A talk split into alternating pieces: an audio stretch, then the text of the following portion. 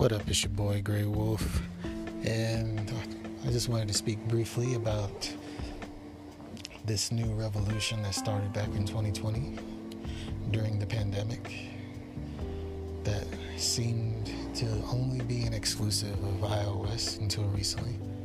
Uh, it's the return of the audio revolution. What I mean by that is you know, something that Spotify, well, not Spotify, something that Anchor started years ago. Uh, and now, and then in 2020, Clubhouse perfected it. No, yeah, Clubhouse perfected it. Twitter fine tuned it with spaces, and, and now there are also other social media platforms that are getting into it. So, what are your guys' thoughts on this new phenomenon of, you know, live audio with listeners and people who can chime in? Basically, social radio stations, social groups like Clubhouse. The reason why I brought this up is because Clubhouse uh, finally today released the the highly anticipated Android app. You know, and this is months after Twitter Spaces went public with their uh, audio platform, Spaces, and about a few months after Telegram went public with theirs. And I kind of like Telegrams, you know, because it has like a, a recording option, and uh, Twitter, you know, you can just you can start basically something similar to Clubhouse and Spaces within not just a group but also within a channel.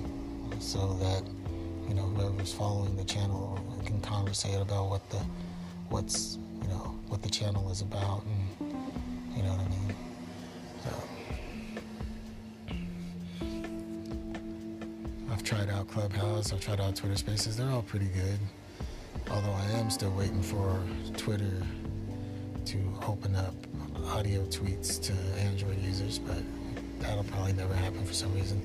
They might even discontinue it. I don't know. You know how they do. I'm actually tired of all these iOS exclusives for you know months and months and damn near years before it gets to Android. It's annoying. I remember when they did that shit with Instagram when it first came out. I mean, yeah, I get it. You know, it's easier to develop for a platform that's, you know, as closed as iOS since Android has so many different versions. But still, man, it's annoying. But yeah, I mean, if you guys want to chop it up, you know, follow me on, you know, Clubhouse at Zodmagus, Z O D M A G U S. Same thing on Twitter, and you know, yeah. It's like, what was that saying? Old is new. You know what I mean? Reminds me of, you know, ham radio, almost.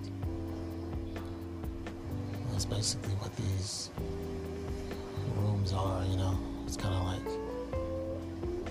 business meetings, but for social media.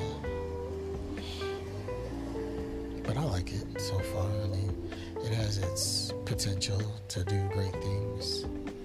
You know, I like that celebrities are adapting it, politicians, so we can kind of chime in. You know, when you see like, you know, interviews and things on TV, and you'll be wanting to say something, and you'll be like, man, I wish I could ask this question that nobody asked.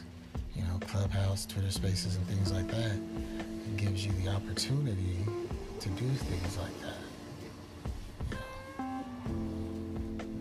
And they have, you know, things in place that help with abuse and things of that nature. Which is a, another good thing about spaces is, is that it built, you know, anti-bullyism, anti-abuse into it. You know, Clubhouse kind of had to once once more and more people started using Clubhouse, Clubhouse kind of had to fix, you know, those type of issues. And Telegram is basically the wild, wild west. It's, I don't really consider Telegram even a, a messenger anymore. It's it's become literally, you know, a social network,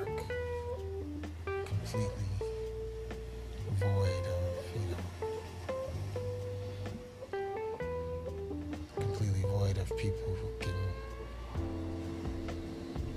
what's the word, moderation almost. I don't know. But we shall see if this new revolution goes forward. I was kind of hoping. I mean, I I did a post about this on. I did an episode about this two or three years ago, and I've said this multiple times. I've sent tweets and everything to Anchor saying that they should have done a live, put in like a live button on Anchor so that you know podcasters can do live versions that can be saved as podcasts, you know. But hopefully they're not too late to jump on the bandwagon. It would be dope, you know, to incorporate something like Clubhouse or Spaces into Anchor and then have the ability of that conversation to be saved as the podcast itself. You know, have people chime in, answer questions, or have like a, a co host. You know what I mean? I think that'd be dope.